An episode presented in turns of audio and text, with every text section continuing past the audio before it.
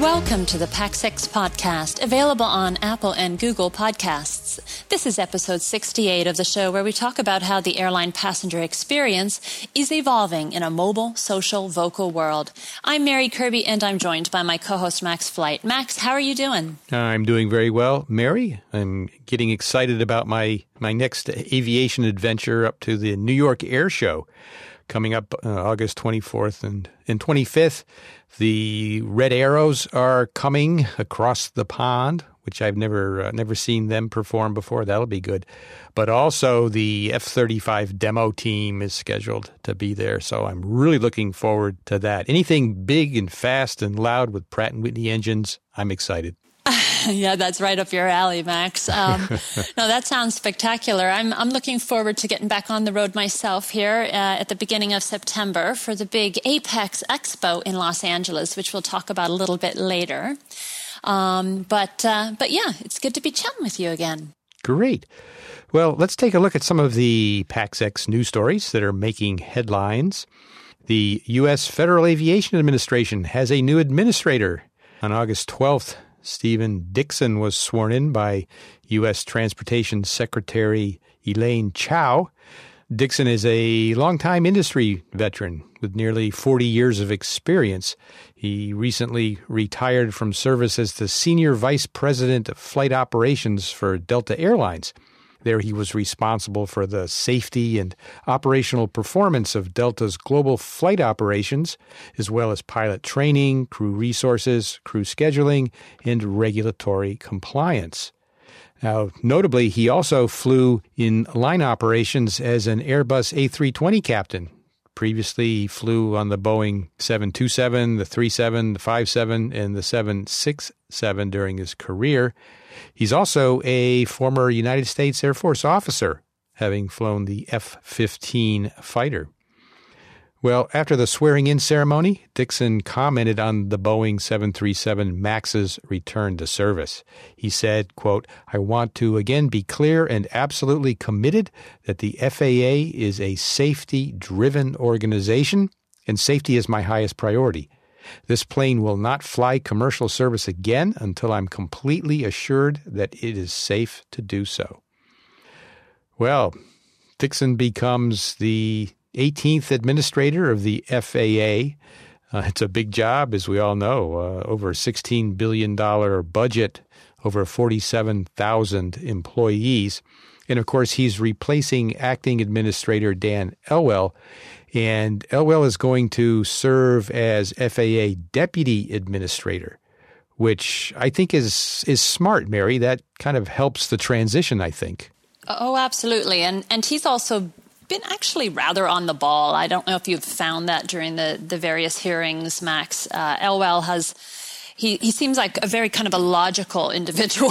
Yes. Very kind of calm and logical. And so, yeah, I think keeping him on board here makes a ton of sense. But, you know, Dickson's resume is really remarkable. Oh, it is. It absolutely is. I mean, certainly he knows commercial aviation. He knows military aviation. I don't know about his general aviation experience or background, but the FAA is...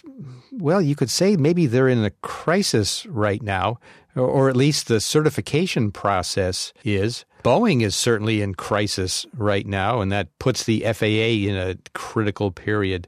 Boeing, the FAA, and the whole country, the United States, the flying public, all of us need to get the 737 MAX issues resolved. And I think that's probably his number one priority right now. Oh, absolutely. You know, and I have to say the notion that the head of the FAA has flown the 737 before is at least somewhat confidence-inducing, given the MAX grounding, appreciating, of course, that the MAX has material differences to legacy 737s. And I bet I'm not alone in wanting to see Dickson test the MAX software fixes in a simulator at minimum, but perhaps in real life, too. And kind of drawing on the idea you proposed a few episodes ago in the context that airline pilots would play an important role in assuring the traveling public of the MAX's safety, perhaps such texts with Dickson in a real or simulated cockpit could be disseminated to the public. I think it's interesting that President Trump announced that Dickson was his pick late last year, and that was months before the March crash of Ethiopian Airlines Flight 302. So Dickson's 737 experience might not have been a material factor in his appointment, but it's certainly kind of convenient now, I think, in some ways. Yes. But we'd also be remiss if we didn't, on the other hand, mention that there are reports also, and there's been some controversy, let's say, around the Dickson appointment, where a longtime 777 pilot, Carlene Petit, was grounded after she relayed safety concerns to Delta management, allegedly. This is all part of a lawsuit right now. And it was understood that Dickson had ratified the decision to have her psych evaluated. And there's been a number of reports out there, Max. The Politico report is a big one, but others have weighed in as well, including aviation journalist Christina Grone, who wrote a recent post for her Flying Lessons website. And she said in reference to the Dickson appointment, quote, "What kind of advocate for the flying public will Dickson be if in his job with Delta, he seemed more inclined to target the messenger than investigate the message," end quote. So she didn't mince any words there. And of course, when members of the Senate Commerce, Science, and Transportation Committee learned of Dickson's involvement in this, what's being described as a whistleblower case while at Delta, they slowed down the process of voting them in, but in the end, a 52-40 vote broke along party lines. So I'm certainly hopeful that Dickson fosters the safety culture as he described in his remarks after being sworn in, Max. I certainly hope that that is the case. He is, of course, again, not without some controversy, as mentioned. And as you say, one of his many tasks now will be to ensure that his agency is 100% confident that the MAX is airworthy before it returns to service, which is now looking like it might not happen until the end of the year and potentially even longer. Given what you've read, Max, do you feel like Dickson is the right man for the job right now? He is on paper, certainly.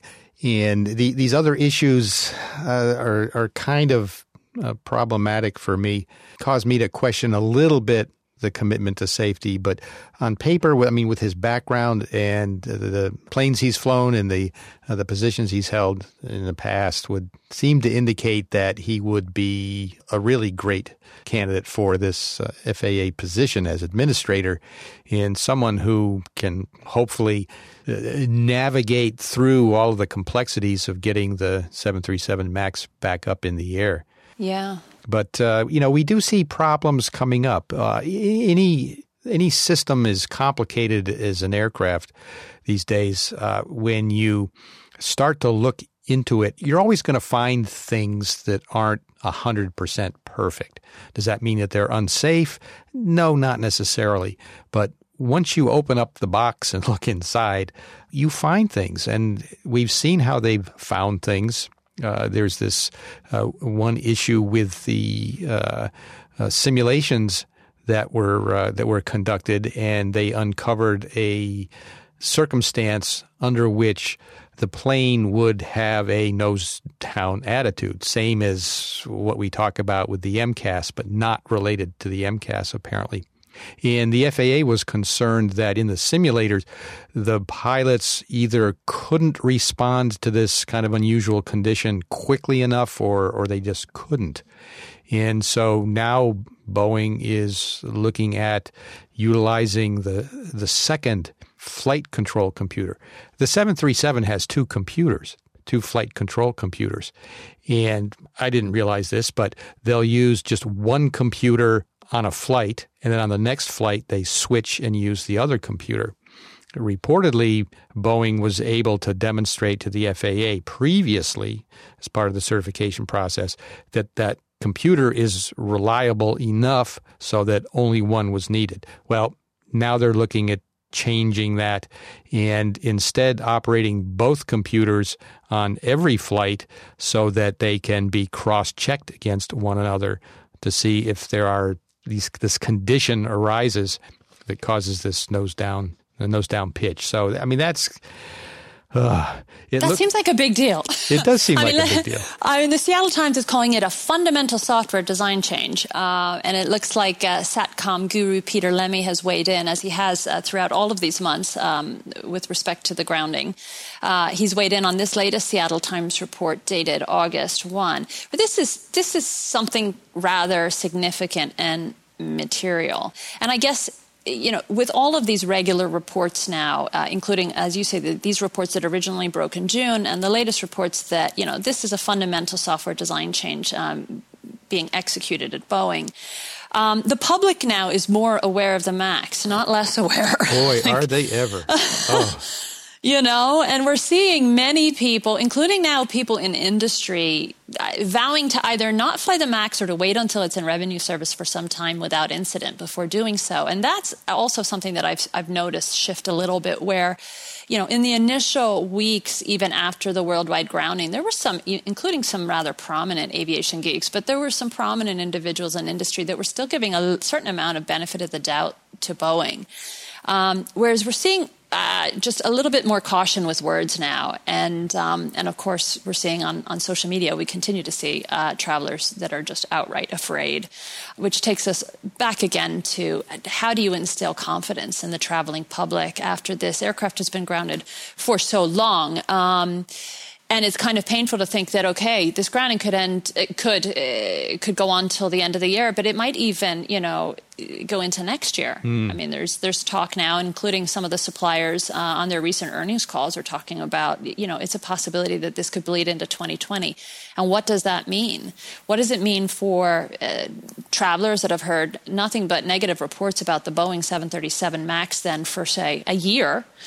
And then what does it mean for all of the airlines and suppliers that are attached to this aircraft? It's kind of staggering to think about. It is. And we're seeing more and more airlines and PaxEx stakeholders sharing a little bit of color around the negative impact to their businesses on this protracted MAX grounding. One thing you see from the carriers is that capacity is tight right now, especially for those who are dependent on the MAX. And this is causing some difficulties. We're seeing routes canceled and a lot of fallout from this. Mary, how do you think the airlines, as well as the suppliers, have been affected? Yeah, I mean, the reports are kind of pouring in now on a near daily basis of the impact on airlines and, of course, ergo their operations of the grounding. Norwegian, for instance, says it will end flights between the North America and Ireland on, I think it's September 15. Now, here's the statement that they issued. Quote, since March, we have tirelessly sought to minimize the impact on our customers by wet leasing replacement aircraft to operate services between Ireland and North America. However, as the return to service date for the 737 MAX remains uncertain, this solution is unsustainable. Now, to be fair, Norwegian has had a number of financial difficulties, even without the MAX involved, but this is really compounding things rather desperately for them. But others are saying, you know, similar things, whether it is about the fallout to their finances or even just their operations. So you have Canadian ultra-low-cost carrier Swoop, which blamed some of its July disruptions on the MAX. Now, this is an airline that doesn't even operate the MAX, but it said effectively that tight capacity in the market is preventing it from chartering other aircraft. And indeed, tight capacity appears to be a very real problem, with reports that even older jets are now in hot demand. And then over at Airbus, of course, meanwhile, they've got a huge backlog for A320 Neos. So it's not as simple for an operator as saying, okay, now I'm going to go buy Airbus. And so, it's been just staggering, the number of reports of the fallout. Now, even passenger experience stakeholders are weighing in. And like I said, I covered the earnings calls for a number of these stakeholders recently, for in-flight connectivity providers, GoGo, Global Eagle, and Viasat, as well as in-seat power leader and IFEC provider Astronics.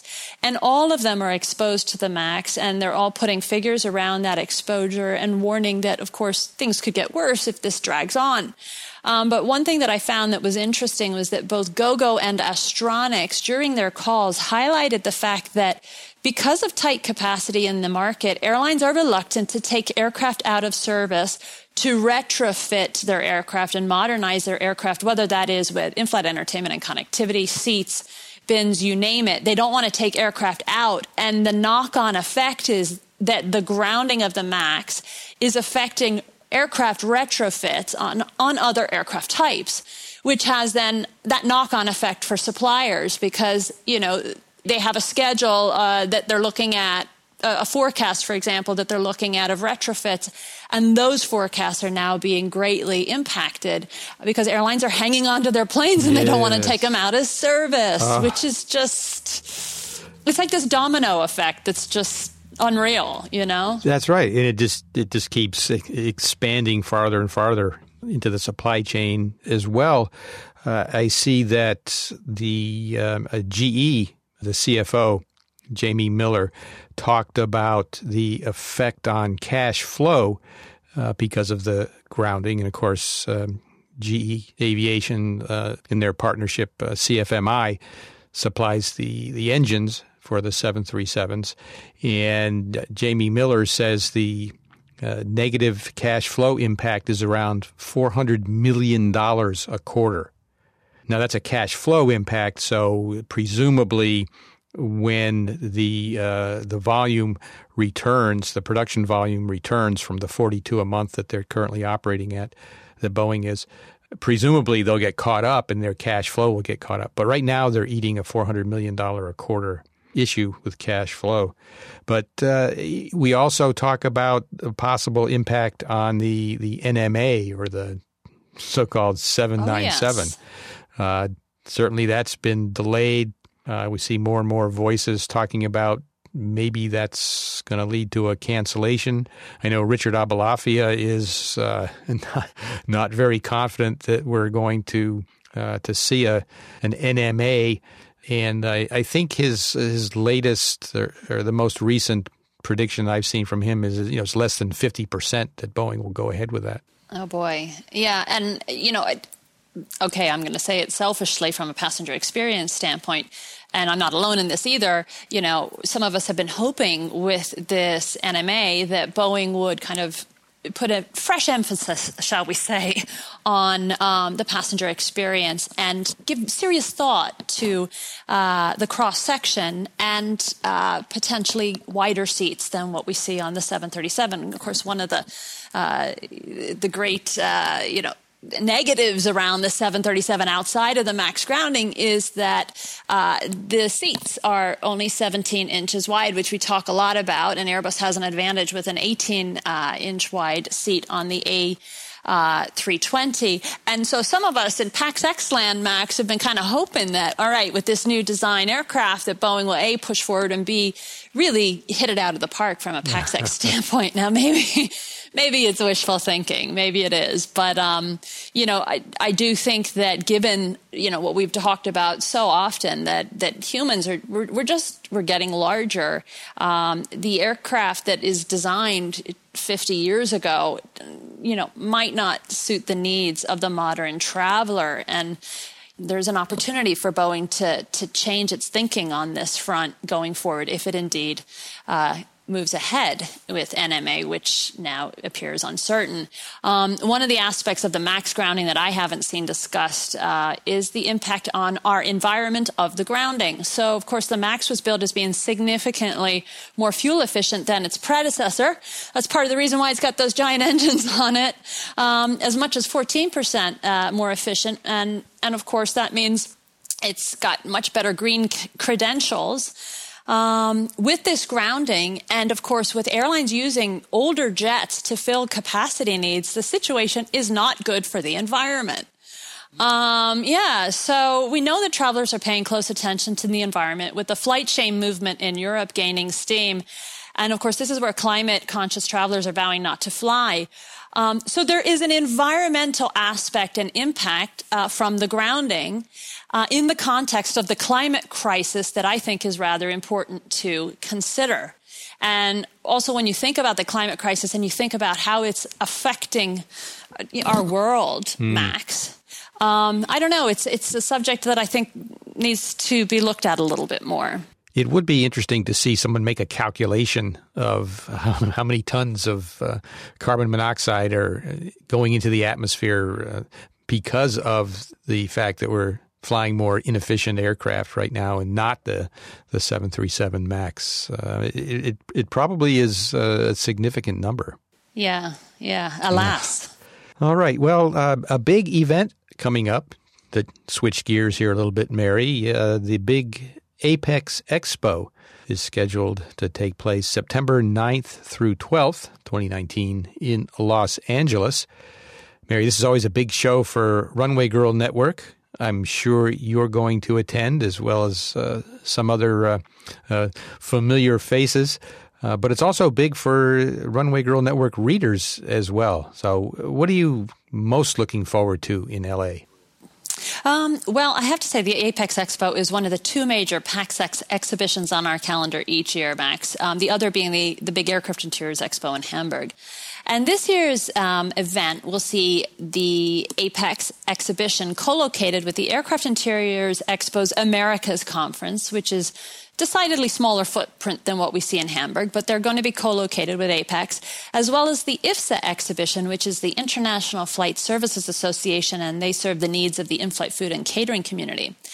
But really the heart of this exhibition is the in-flight entertainment and connectivity community, where Apex, formerly known as the WAEA, really got started in IFEC and content. And that includes, that means that we're going to see tons of stakeholders in the IFEC space at this event. Now, one key trend that we're seeing is that IFEC suppliers are moving away from a hardware-focused message. So a little bit of background, when I started covering this industry now over 20 years ago, it was all about the boxes and the screens and the hardware. And, and we still see a bit of that where, we'll see aircraft antenna reveals for sometimes at these exhibitions. They've become a bit common. And that's, of course, hardware. But now it's really all about the software and how the software can be used to personalize the experience for travelers. So it's been really interesting to see the shift in messaging away from boxes to software. And I have to say that means also that I need to reprogram my brain a little bit, Max, because I'm used to covering hardware. So I'm hoping actually that the Apex Expo is also going to be educational for me as well. And I'm sure it will be, because this will be a lot of the messaging. And we got a hint of it, actually, at the Aircraft Interiors Expo in Hamburg when Panasonic Avionics unveiled its new ARC software, which is kind of a moving map, but so much more. And so the stated design objectives for this ARC software are storytelling, air-to-ground retailing, and cross-platform personalization. And it's also going to be using connectivity to support that retail element. So this true kind of moving map on steroids that we've talked about in the past, that it seems to be coming to fruition. So I think we can see a lot of similar messaging around the software front and personalization at this forthcoming expo in Los Angeles. And I guess it speaks volumes about where we're kind of at in society, right now. And of course, as we've discussed before, in tandem with this, in-flight advertising is about to be personalized. And so I expect to receive an update on what's going on at the show because a number of stakeholders, including Global Eagle, are keen to get this right so that airlines can monetize their entertainment offerings, but whilst also providing engaging advertisement to passengers that's not going to be deeply intrusive and, something a little bit more along the lines of what they're used to experiencing kind of on the ground. But you know what I'm really excited about, Max? I mean, I love all the IFEC and interior stuff, but at the Apex Expo, during the day-long conference before the actual exhibition opens its doors, they've got just an incredible lineup. CEO after CEO is scheduled to speak. It's kind of amazing. And during their lunch, They're going to have a Women Leaders in Aviation Networking Luncheon sponsored by Viasat. And the lineup of women that are scheduled to attend is just absolutely remarkable. It's going to be moderated by Viasat's Senior Vice President and Chief Financial Officer, who is a woman. Her name is Sean Duffy. And they're going to feature American Airlines VP of Global Marketing, Janelle Anderson, Atlantic Airways CEO, Joanna A. Berge. Now, I believe I have butchered her name there, but we'll include a link to the show. Etihad Airways Vice President, Guest Services and Delivery, Linda Celestino. JetBlue Airways Senior Vice President, Talent and Learning, Rachel McCarthy. LATAM Brazil CEO Emeritus, Claudia Sender. Oman Air SVP Guest Experience and Branding, Zia Kai. Qantas Loyalty CMO, Joe Boundy, and United Executive Vice President, Technology and Chief Digital Officer, Linda Jojo. That is quite a lineup. It is. When I looked at the schedule, I was just amazed, and I noticed the same thing, that not only were there many, many airline CEOs in the first day of the schedule, but the diversity of the speakers across all the sessions was I mean, there's still room for improvement, but it really surprised me how diverse the group was. And, of course, there's always some awards at this event. The Apex Passenger Choice Awards are one of my favorites, but there's lots of other awards as well. There are, yeah. It's a special time. And, you know, I have to hats off to the CEO of Apex and of IFSA. He's CEO of both. His name's Joe Leader. I don't know if you've ever met him. No, Max, but you may see him on Twitter. You know, he's always flying around the world, meeting with these various airlines, and he's clearly, you know, done a bang up job here on the schedule for this conference. So, and as you say, in improving diversity, so it's super exciting to see this kind of focus and to see so many senior women participate. So, yeah, I'm thrilled. It's going to be great. And like I said, we'll include a link to the schedule on the site for those who might consider joining in Los Angeles. I have to attend next year. I have to. We don't know where it's going to be yet, do we? Yes. I believe it's San Diego next year. I believe. So, can we convince you to fly over to the West Coast then, Max? I think so. Very good. Very good. Well, unfortunately, we're rapidly coming to a close. I want to thank our listeners. And remember, you can find us online at runwaygirlnetwork.com and on Apple and Google Podcasts. Be sure to follow all the Runway Girl Network activity on Twitter at @RunwayGirl. And remember to use the PaxX hashtag when tweeting about the passenger experience. Join in the conversation. We would love to have you. And please be sure to join us again next time as we talk about the passenger experience on the PaxX Podcast. Take care, everyone.